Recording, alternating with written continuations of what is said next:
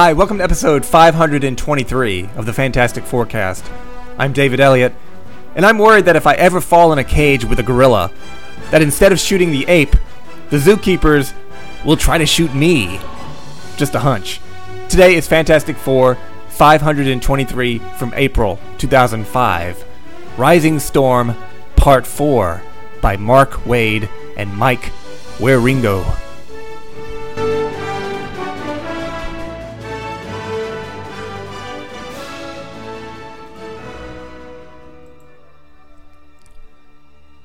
So we're back with part four, the grand finale of Rising Storm, where, to summarize, Johnny Storm has been forced by Galactus to be his new herald.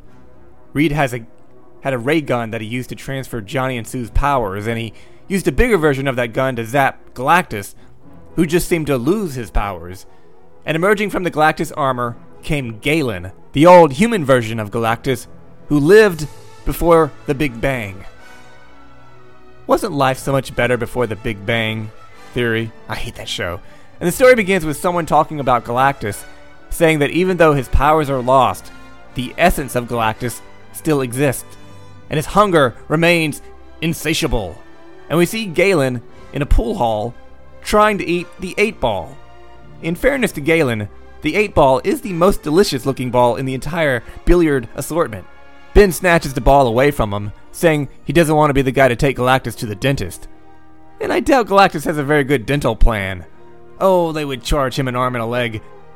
Ben tells Galan to relax and take in the ambience, and that the place has the best hot dogs in all of Yancey Street. The waitress brings Ben a beer, and when she asks for a tip, Ben replies, Matt Murdock is Daredevil.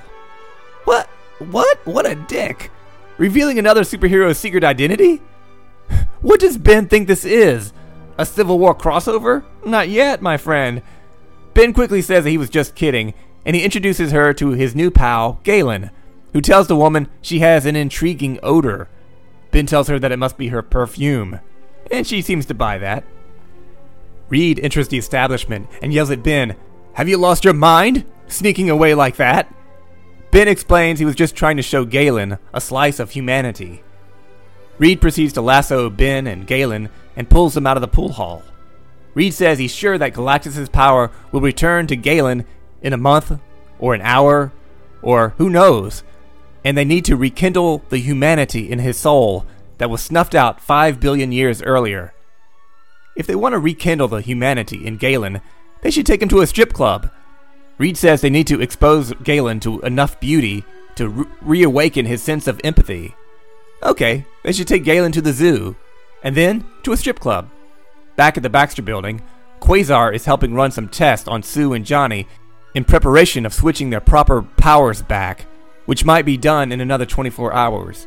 Quasar can sense that Galactus' energy is roaming the galaxy, trying to find its host, and when it does find Galan, Quasar will know and will take Galan as far away from the Milky Way galaxy as possible. Yeah, leave him to murder planets in someone else's backyard.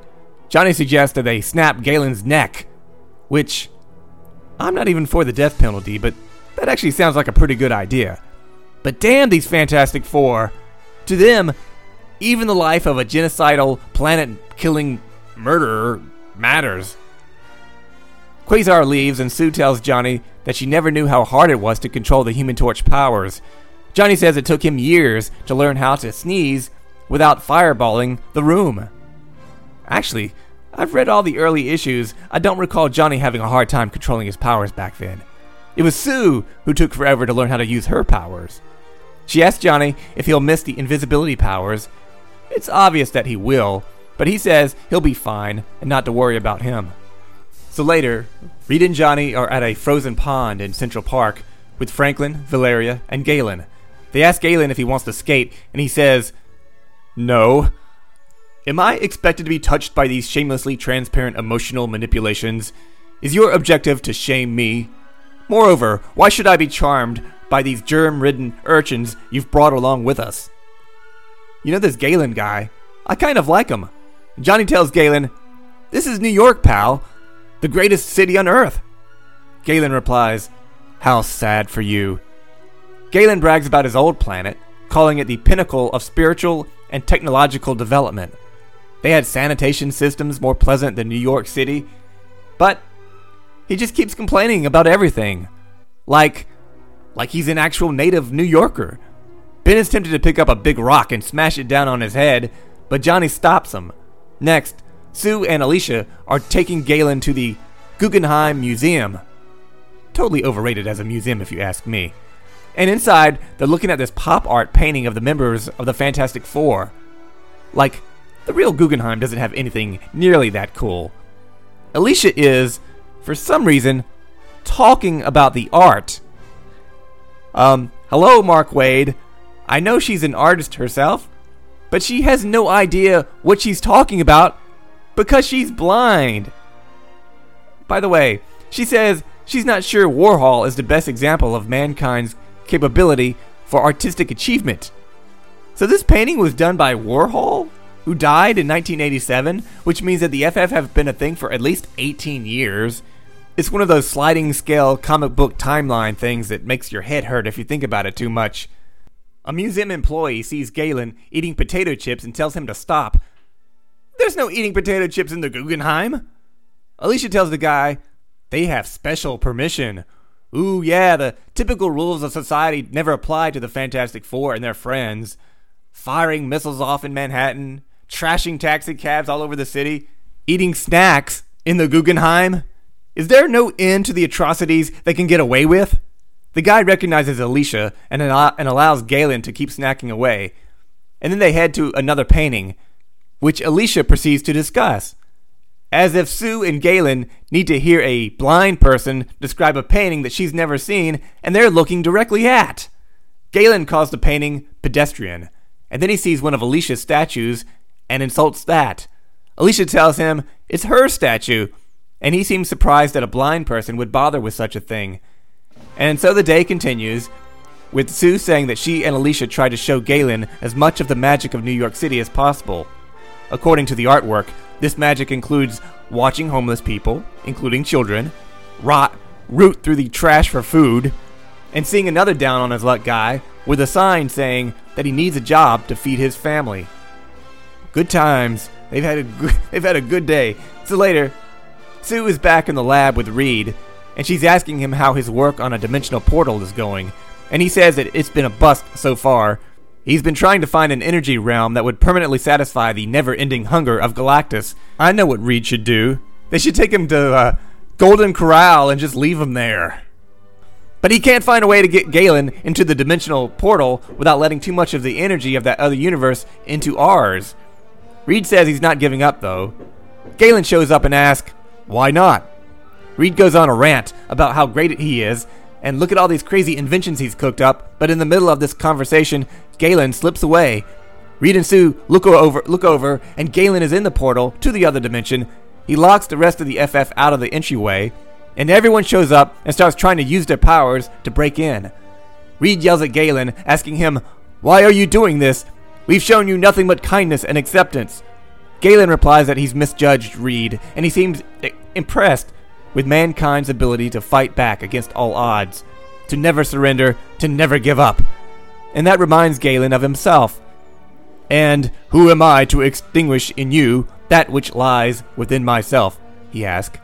And he opens up the doorway to the dimension full of energy. And so Galan isn't going to let the Earth die.